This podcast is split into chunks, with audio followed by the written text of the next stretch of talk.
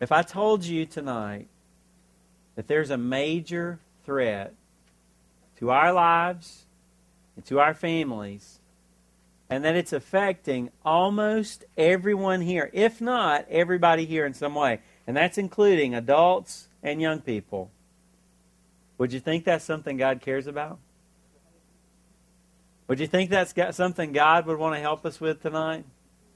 Well, tonight I want to talk to you about the topic, or actually, I want to just, the, thing that I'm talking about is called pornography. And yes, the statement that I just made about its impact is true. It's affecting virtually every home in some way. That's incredible, isn't it? Listen to these numbers from a couple of different sources. Over 70% of U.S. adults go online. That's about 160 million adults. 40 million of those 160 million regularly visit pornographic websites. That means that of all of us adults who are online, and I would say that, that most of us here are online in some way, that of all of us adults, 25% regularly visit those kind of websites.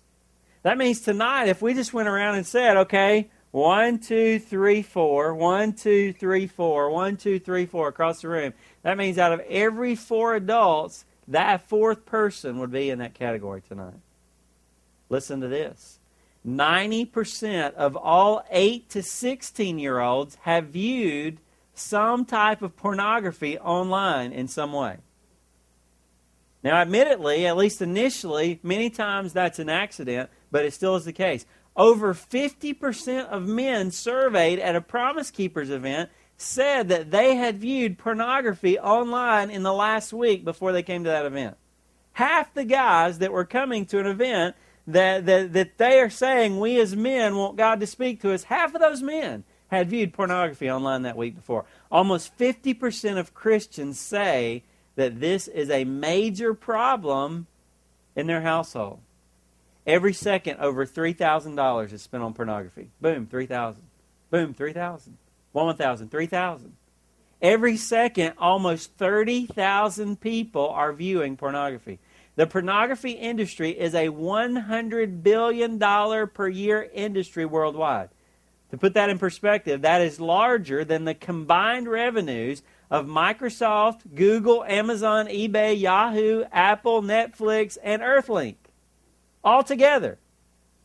The $13 billion that is spent in the United States is more than the combined revenues of ABC, CBS, and NBC. It's no wonder that when we ask you, tell us about the real you. Tell us about what you really struggle with, but what you would be um, what you would find most difficult to share with other people, it's no uh, surprise that many of us would say, I struggle with temptation. And specifically tonight, I struggle with sexual temptation.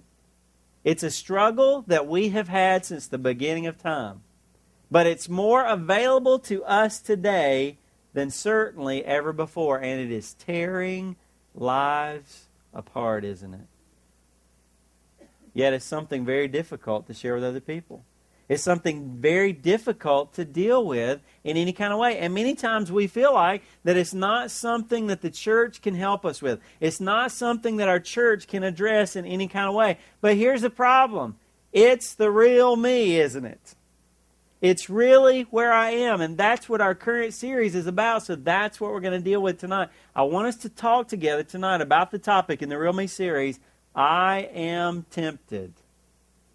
Specifically tonight, we're talking about sexual temptation. And I want to be very clear about our purpose tonight. It's not to guilt you. It's not to shame you. It's not to make you feel lower than a snake. I mean, it's not a, oh, great, tonight I've got a struggle. And now, now the pastor, now the Bible's going to talk about how bad I am for doing that. You know what? I don't think that most of us intentionally are doing wrong if we're doing wrong in our life. I think many of us, many times, have good intentions. We certainly not are intentionally trying to destroy our lives, are we? We're not intentionally trying to destroy our families, but many of us have been caught in a trap. And tonight, that's why we want to think about those things. We want to help, amen? If you were walking along and you saw one, someone caught in a trap, wouldn't you do everything you could to help them get out? And first of all, I want us to understand something very important as we begin. First of all, I want you to know something that I believe God's Word teaches. It is not wrong for us to have desires. Did you know that? It's not wrong for us to have desires. There are many religions, including many who claim to be Christians, that have taught. Now, listen, some of you have grown up in churches like this. Many Christians have taught that we are to refrain totally from any enjoyment in this world. That we kind of saw that emphasis in Thailand. Buddhism has that emphasis. There's this idea of, you know, enlightenment or getting to a place where I'm sort of uh, you know, beyond the things of this world. I'm sort of beyond the uh, the pleasures of this world. In fact, even in the early church, they had to combat an idea that we now call asceticism, and this is what it means. Asceticism describes a lifestyle characterized by abstinence from various sorts of worldly pleasures, often with the aim of pursuing religious and spiritual goals. Okay, do you hear what that's saying? There are people who would say, I've got to refrain from any worldly pleasure, and if I do that, that will gain me in some way with God. Some forms of Christianity and other religions teach actually that salvation and liberation involve a process of mind body transformation effected by exercising restraint with respect to the actions of the body, of speech, and mind. So, in other words, I can earn God's favor if I can just get beyond the influences of this world. Well, good luck with that. Amen? That's the depressing part of religion. Religion is our attempt to fix our problem. It's our attempt to get to God, and we cannot do that. But it's some of these ideas that have given the, many people the impression that any form of religious life can basically be boiled down to a bunch of no's. That's what a lot of people think God is about. That's what a lot of people think church is about. That's what a lot of people think the Bible is about. It's just, no, I know that's fun, but you can't do that. No, I know you enjoy that, but you can't do that. You just got to basically just grin and bear it until life's over, and then you'll get heaven. Then it'll be all worth it. So when it comes to this area of sexual temptation, sometimes churches have given the idea that all sexual desires are wrong, that you should not have those and you should feel bad that you do. There's just one problem God gave them to us. God gave us those desires. In fact, let me turn what I'm just talking about around with some things that I think the Lord's been teaching me. Listen to this. It's actually not just okay to have desires, it may, in fact, be wrong not to have strong desire. Did you hear what I said? It's actually not just okay to have desires. It may be wrong if you are a follower of Jesus to not have strong desire. God made us to be passionate. God made us to feel things. God made us to enjoy things, to be engaged in life, not disengaged in life. The wrong is not that we desire or we enjoy things. Many times it's just what we desire. You hear me? Or what we enjoy. And some people have put it like this It's not that we have too much desire. Don't miss this. It's actually that we have too little. Our desires should be stronger. If our desires were stronger, they would not settle for anything less than God and what He wants to bless us with. Did you hear that? Psalm 37, verse 4. I was looking at that verse this week and it just came alive to me in a way that I've never read it before. In Psalm 37, the first part of that verse, we usually read the first part real quick and then we go to that second part because we really like that. But in verse 4, the first part, let's just read that tonight. It says in Psalm 37 4, delight yourself in the Lord. Stop. Don't read the rest of the verse. Delight yourself in the Lord. It's a command. Isn't that interesting? God commands you to delight yourself. Take actually it's hard to even translate this word. It's like take extreme delight in the Lord. It's saying experience great happiness in God. And actually, as I, as I begin to look at the word more closely, it's, it's an over the top word. I mean, I mean, just think of the word delight. How many times do you use the word delight? I mean, Oh, oh, it's just delightful. I've never use that word. Just that word's a big word for me. Amen. This word, God's commanding us. Find enjoyment in the Lord. Find extreme, overwhelming fulfillment in the Lord. It's almost like He's saying, just go ahead, get your fill of God and all that He has for you. Isn't that cool? Delight yourself. Come and taste and see what? That the Lord, He's good. Amen? Psalm 16, verse, uh, verses 8 through 11. This is kind of a celebration of someone who's being close to God. Friends, listen, I'm going to tell you something. What I'm talking about here right now, see, a lot of times we focus on the negatives. This is the positive.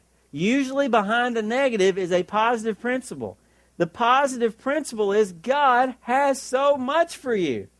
And many of us do not even realize it. We don't even know to expect so much more in our relationship with God. Are you hearing me? There is so much more for you. Even there are some Christians in this room, you have sort of risen to the level of the basic expectation that people expect a Christian to rise to. That's a dangerous place. Uh, do you know what I'm talking about? I grew up in a church where there was kind of a certain point that people kind of stopped at, and I thought that was normal. Then I began to realize God had more for me than that. Amen? Tonight, I pray that God would speak to you it's not that he's just saying no to something. He said, I'm saying no to that because I have so much more for you. In a close relationship with me, he says, I have set the Lord continually before me. Because he is at my right hand, I will not be shaken. This is just describing a close personal relationship with God. Therefore, my heart is glad, and my glory rejoices. My flesh also will dwell securely.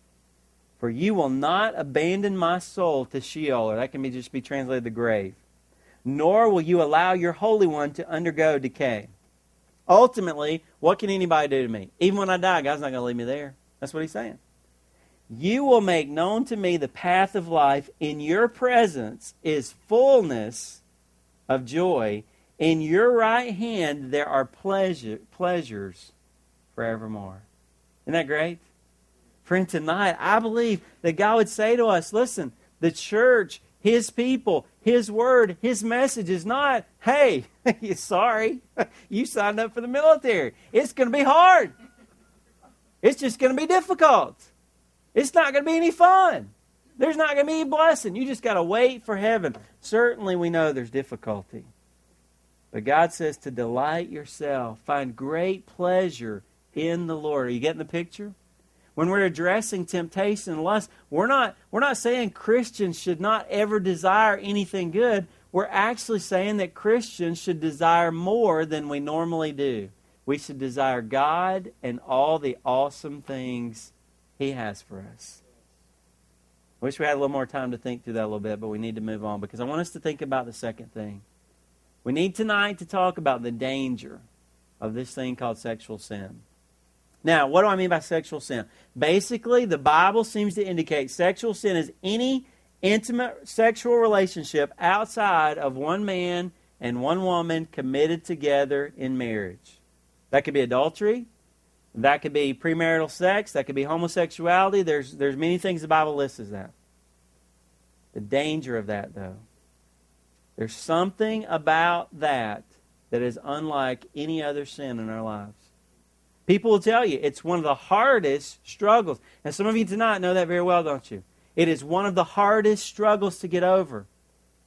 And I think we should take the approach that the Bible takes on this topic. The best thing that I can do for you today is scare you to death. Seriously. I want to scare you about letting this sin grab hold in your life. We could start with the physical impact. You know, if I make a decision to go that route, to go against God's purpose for this area of our lives, did you know that you can actually get diseases that could stay with you for the rest of your life or that could take your life? I actually have friends from high school that made decisions in high school and they're still paying for those decisions today. What about the mental and the emotional impact? The Bible says that, that God has created man and woman to have in, in that marriage relationship a union unlike any other on this earth. And when we have a partial union with another person on that most intimate level, there's certainly got to be some hurtful repercussions, to say the least. Amen. What about the spiritual impact? What about the guilt, the regret with God? The guilt towards the person that we violated. We're going to talk about that more in just a minute. The guilt towards the other people in our life who've been affected. But two of the most important Bible passages that I can point you towards are in the book of Proverbs. And I want to read those verses tonight. Proverbs chapter 5, verses 1 through 13. And then we're going to look at Proverbs 7 here in just a minute. in Proverbs 5, verse 1, in talking about the danger, he says, My son, give attention to my wisdom. All right? We're sitting down having family devotion. Kids, listen up. Hey, hey, tonight, Dad wants to share with you some things that are very important. That's what he's saying. That's what he's saying in this proverb. He says, Listen, my son, pay attention, incline your ear, lean over, incline your ear to my understanding, that you may observe discretion and your lips may reserve knowledge. In other words, this is pretty important what I'm about to share with you. Okay? For the lips of an adulteress drip honey, and smoother than oil is her speech. You could just kind of put out to the, to the side in your Bible here what we're about to read. Danger, danger, danger. The lips of an adulteress drip honey, smoother than oil is your speech. But in the end, by the way, one thing that we ought to do when we're faced with temptation is play out the DVD. Okay? In the end, okay, sometimes things seem right at the beginning, but what's it going to end up like? In the end, she is bitter as wormwood, sharp as a two edged sword. Her feet go down to death. Her steps take hold of Sheol or the grave, your grave. She does not ponder the path of life. This is not someone to connect your life with. This is an unstable person. Her ways are unstable. She does not know it. Now then, my sons, listen to me and do not depart from the words of my mouth. Would you hear your heavenly Father say it? And he's specifically talking to his son here, but it could be sons or daughters. He's talking to children here.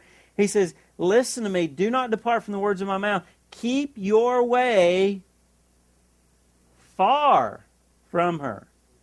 And do not go near the door of her house. Boy, if you would just star that in your Bible, that may be one of the best things you ever marked. Keep your way far from there and do not go. Or, or, you can make that decision, or you will give your vigor to others and your years to the cruel one. The best years of your life can be wasted. And strangers will be filled with your strength, and your hard earned goods will go to the house of a foreigner, of an alien. That kind of sounds like going to court and paying attorneys, doesn't it? You, you spent all your life working and scraping and saving up, and it's just wasted in a few moments. You lose your house, you lose your job, you lose your family, and you groan at your final end when your flesh and your body are consumed. That could be physical, or it could just be just the guilt that's welling up there. And you say, How I've hated instruction. You hear that regret? Oh my goodness. I wish I had listened. My prayer tonight is that two years from now you won't say, I, I remember Pastor Robbie talking about this. Oh, how I wish that night I was kind of listening, but my mind wasn't really on it. But now I think back, I wish I had listened. That's what this person's saying. I have not listened to the voice of my teachers, nor inclined my ear to my instructors. Then go over to uh, chapter 7, verses 1 2, through 23. In verses 1 through 5, it's basically the same thing. Hey, son, listen, perk up, pay attention. Dad's got something to say to you. Be smart here. For at the window of my house I looked out through my lattice, and I saw among the naive. Now, this is how it's describing someone who's going to make this decision. And it's really literally, I saw among the simple ones. This is somebody, I mean, not to be ugly, but it's not very smart. Okay, is what it's saying. And discerned among the youths a young man lacking sense. Now, listen to the intrigue of this. Passing through the street corner, Uh, passing through the street near her corner, and he takes the way to her house. Is that far? Is that staying far away? He takes the street corner near near her corner, and he takes the way to her house. In the twilight, in the evening, what's that sound like? Covert, doesn't it? Got to be hidden. In the middle of the night and in the darkness, and behold, Here's the drama here. Here's the intrigue. And behold, a woman comes to meet him, dressed as a harlot and cunning of heart. She is boisterous and rebellious. Her feet do not remain at home. She's very intriguing. Oh, wow. She is now in the streets, now in the squares, and lurks by every corner. She seizes him and kisses him, and with a brazen face she says to him, This is just the right time. I was due to offer peace offerings. Today I have paid my vows. Therefore, I have come out to meet you to seek your presence earnestly, and I have found you. I have spread my couch with coverings. Oh, it's just the perfect time. Everything's working out just right. It seems so right. That's basically what this person is saying. Come, let us drink of our fill of love until morning. Let us delight ourselves with caresses, for my husband's not at home. And basically, she says to him, he's going to be gone for a long time. With her many persuasions, she entices him with her flattering lips, she seduces him. And then in verse 22, you can almost just hear the guillotine down on his neck. Suddenly, maybe you should start that word. Suddenly. Isn't that what sin does to us? All of a sudden, it's over. Suddenly, he's gotten. She, she's, she's grabbed hold of his attention.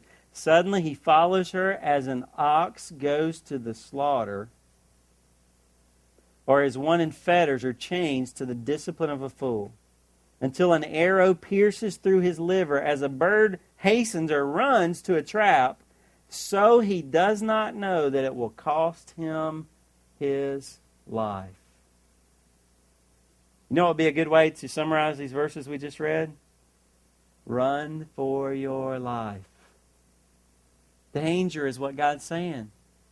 You may not have known it before, but I pray that God is beginning to open up to you that something that you are beginning to entertain in your life, I pray that God would just say to you, danger, danger, flashing lights, red lights, train tracks, gates coming down, bridges out, whatever God needs to say, I pray that that's what He's saying to you tonight.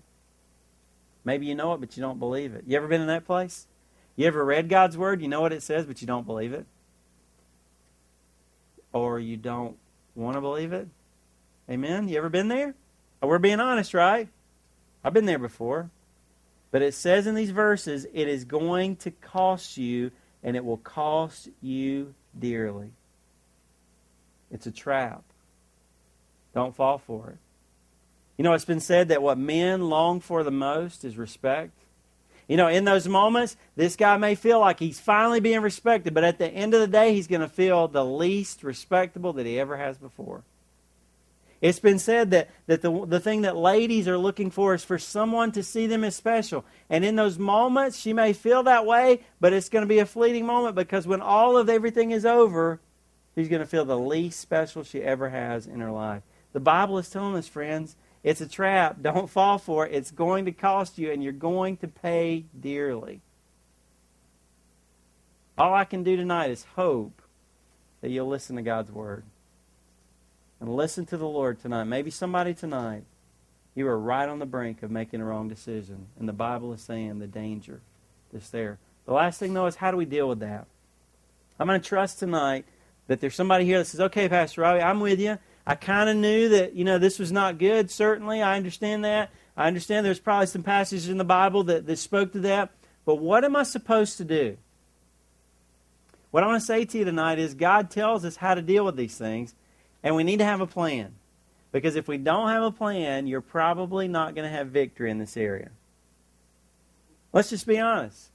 Many people in our society are falling to this. Amen? So, what makes me think that I'm any stronger than anybody else? You agree with me?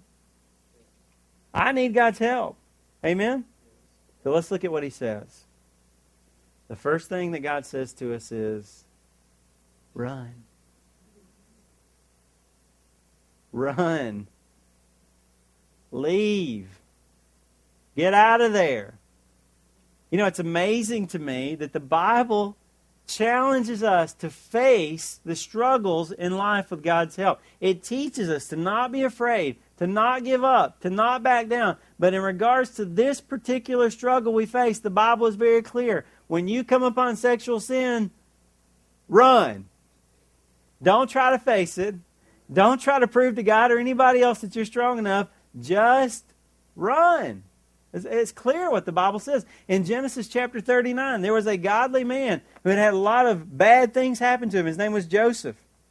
And finally, Joseph had gotten a break, and he had gotten a great job. But his boss's wife was after Joseph. And it says in verse 11 Now it happened one day that he went into the house to do his work, and none of the men of the household were there inside. She caught him by his garment, saying, Lie with me. And he left his garment in, his, in her hand and fled and went outside. What did Joseph do? He didn't say, Let's sit down and talk about this. Hey, can't we figure this out? He said, See ya. And that was the best thing he could have done. 1 Corinthians chapter 6 verse 18 the Bible says flee from immorality flee from sexual sin in our life flee from that just run from it is what the Bible says in Proverbs 5 and 7 remember what it says it says do not go near it says stay far away not even close someone said not even a hint I don't even be close to that we should be afraid of this sexual sin. We should treat it like the plague. We should not treat sex like the plague, but we should treat the inappropriate experiencing of it like the plague. We should see it. I don't know if this helps you, but if you read 1 Thessalonians chapter 4 verses 3 through 8, in that passage it actually says to us that when we commit sexual sin, we are trespassing. Now, I don't know about you, but this helps me. I, I do a lot of outdoor stuff I, I, my dad just taught me you don't go on somebody else's property unless you ask for permission. Okay? I mean, I don't care. You do not go on somebody else's property unless you ask permission. I cannot imagine. I'd be scared. One time the kids and I were out hiking, and I remember we walked up on this house, and I said, Guys, be quiet. Of course, you know that's when your kids are not going to be quiet. What, Daddy? What? What'd you say? What, Daddy? What? Said, Be quiet. We're going to get shot. Just back out of here. Would you ever break into anybody's house? Would you ever go on anyone else's property? Do you know that is what you are doing when you have sexual relations with someone besides your spouse? When I begin to see it that way, wow, I, I don't want to be a trespasser, do you? I don't want to be breaking and entering. I don't want to be stepping across any lines that God says I'm not supposed to step across. I'm not even supposed to be, get close to. You know, for most things, you've heard me say, I said it last week, for most things, I would say progress, not perfection. You've heard me say that before, right? In our walk with God, it's progress, not perfection. But for this one, apparently, it's stop today. Just, just stop right now.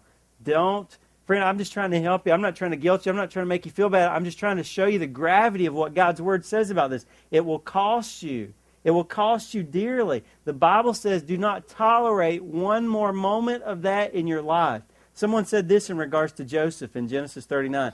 It says, right now, this very moment, this person said, determined to be a Joseph. What did it say? Right now, this very moment, determined to be a Joseph. Make up your mind with God's help to join his ranks, and from this day, from this point forward, resist. If you don't, this person says, you will yield. It is only a matter of time. We must no longer, friend, tonight, apparently in this room, there are many of us that on some level are giving in in this area of our lives. And God is sending out a cry to us. He knows that's happening. And He's bringing you this message to say, listen, I want to save you. I want to rescue you from hurting your life. You are not strong enough. But if God is going to be able to help you, I want to tell you about the second thing. You've got to build some hedges in your life. Maybe we call them boundaries. Actually, I got that word hedges from a guy named Jerry Jenkins.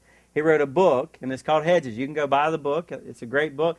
The concept is this He said, We need to plant preventative hedges around our life. These hedges are practical ways to avoid compromising situations and giving temptation a foothold in our lives. In other words, he's saying we need to work hard with God's help to minimize the opportunities for this sin in our life. Romans chapter 13, verse 14 puts it like this It says, But put on the Lord Jesus Christ and make no provision for the flesh in regard to its lusts. Do not feed your flesh. Do not give your sin nature. Listen, let's just, I'm a sinner, amen? Uh, if you're an English person, a sinner is one who sins, right? That's my nature. I have a sin nature. And the Bible says I need to begin starving that. I don't need to feed it. Make no provision for sin in your life. Limit the opportunities. Now, the problem, as Mr. Jenkins says in his book, is that many people think that the things I'm about to share are prudish or they're silly or, or they're over the top. But, but this, I want to say this. You might feel that way, but I want to say this. I can guarantee you that people who've gotten this serious about this are seeing a lot more victory over sexual temptation than those who haven't. So let me suggest some things, okay? Now, these are just suggestions. You've got to pray about your personal convictions about what would honor God in your life. Here's some suggestions commit to not be totally alone with a member of the opposite sex besides your spouse or a family member. Hey, you singles, you high school students, people who are dating, you need to think about how often am I alone with my boyfriend or my girlfriend? And what kind of situation, what kind of what kind of compromise is that potentially putting me in? Maybe I should think more about group dating. Amen? Being with other people. Have you ever thought about having effective protections on your computer, on your TV? You know, I found something this week, maybe some of you heard about it. It's familysafemedia.com. Go to that website, Family Safe Media. They actually have a DVD player now that you can play any movie you want to, and you can tell it to take out the language, you can tell it to take out the violence, you can take it to take take take out the uh, sexual uh, content, and you can basically take out all those bad elements in a movie. That's pretty smart, isn't it? I mean, I'd be careful if you got to do that much work about watching in the first place. But I'm just saying.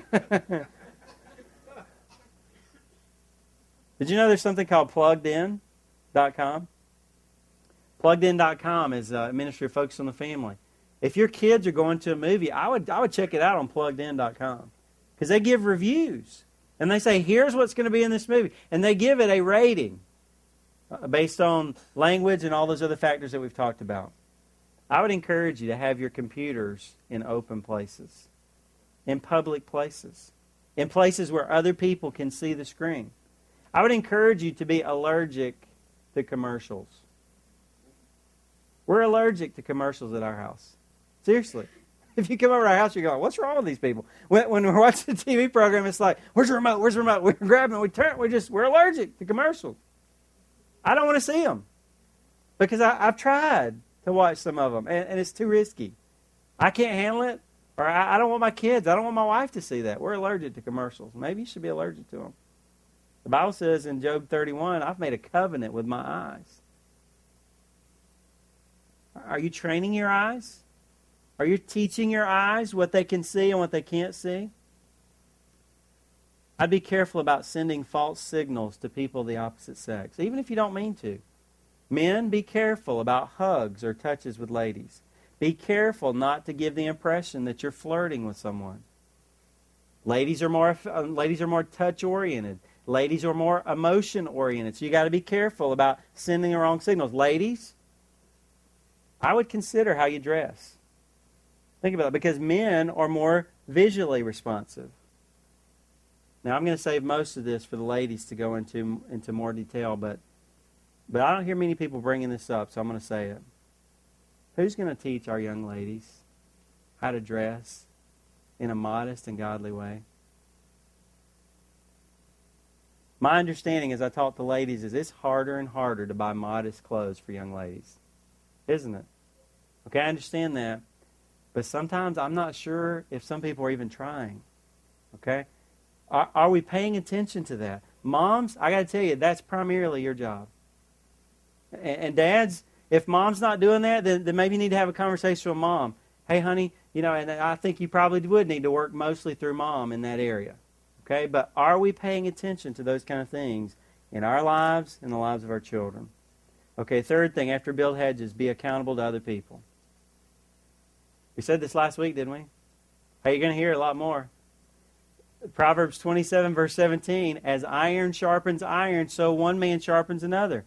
Listen, while you're working on growth in this area, you need somebody asking you about it. Amen? And you know what? Even after you grow, you still need somebody asking you about it. Amen? I mean, I'm never going to make any progress until I have to stand in front of somebody with skin and bones and say, here's who I really am. Isn't that true? Many of us are finding that. I thank God I see that happening across our church family in so many ministries. A personal accountability. If you are going to be serious about following Jesus Christ and being totally sold out and surrendered and committed to Him and honoring Him with your life, you've got to get serious about being accountable to somebody in your life. Sounds pretty important, doesn't it? And there's lots of different levels. I mean, there's some, many ways, most ways, I'm accountable to my wife. I mean, it can be like sometimes I'll get an email and something will come through my filter or whatever. I mean, I'm scared. If something came through my email, I mean, we've got tight email. We've got like tight, you know, whatever's. What do you call them, Jeff? Filters? I don't know. Whatever we got, it keeps them out. But if something comes through, I call Shannon immediately. I don't care what I'm doing. I said, I'm sorry, something came through. I just deleted it. I just wanted you to know, write the date down. I mean, I, I'm I'm spastic about it. You're like, wow, you're kind of wacko. Well, that's all right, but my marriage is still going to stay together. Amen? my wife will never wonder about me. I hope. Amen? There should be some men in your life, men. There should be some ladies in your life, ladies, you can share other things with. The last thing is this let God change your desires. The Bible talks about repentance. The, the word repentance means a change of mind. The Bible seems to indicate in James chapter 1 verse 14 that the reason I'm trapped by temptation is because whatever is presented I want. Don't miss this. This really transformed it for me. If you're just worried about that thing coming along, that situation happening, then you'll be all the time worried, won't you? But what I need to work on is hey, I'm going to minimize the opportunities for that. That's the hedges. But sometimes things happen, don't they? And I need to be ready that that's not a desire that I have. Amen? Whatever the temptation is. I told you before, if you don't like chocolate chip cookies and somebody offers you chocolate chip cookies on your diet, you're not going to say, oh my goodness, I'm on a diet. Oh, I want those cookies. You're going to say, no, I don't like chocolate chip cookies. Right? If you don't like what's being offered, if you don't desire, so let God change your desires. And remember what we said it's not that He takes the desires away, He gives you better ones, right? By the way, something that'll really help you with this sexual sin thing. Did you hear what it said? Her steps go down to the grave. Okay, if you're ever tempted by someone else to commit sexual sin, see them morphing into a dragon with claws. I'm not kidding. That ain't pretty shrieking with their claws on my grave. I say, no, thank you. Amen. That's not pretty. That's not handsome. That helps change my desires. Tonight, friends, we've joked a little bit. We've been a little serious. But as your pastor, I just I, I want to with all my heart help you because many of our lives and homes, I don't think we're any better than any other churches or any other Christians. And the, and the, the, the statistics show, and what you turned in from the surveys we gave you indicates we struggle with this as much as anybody else.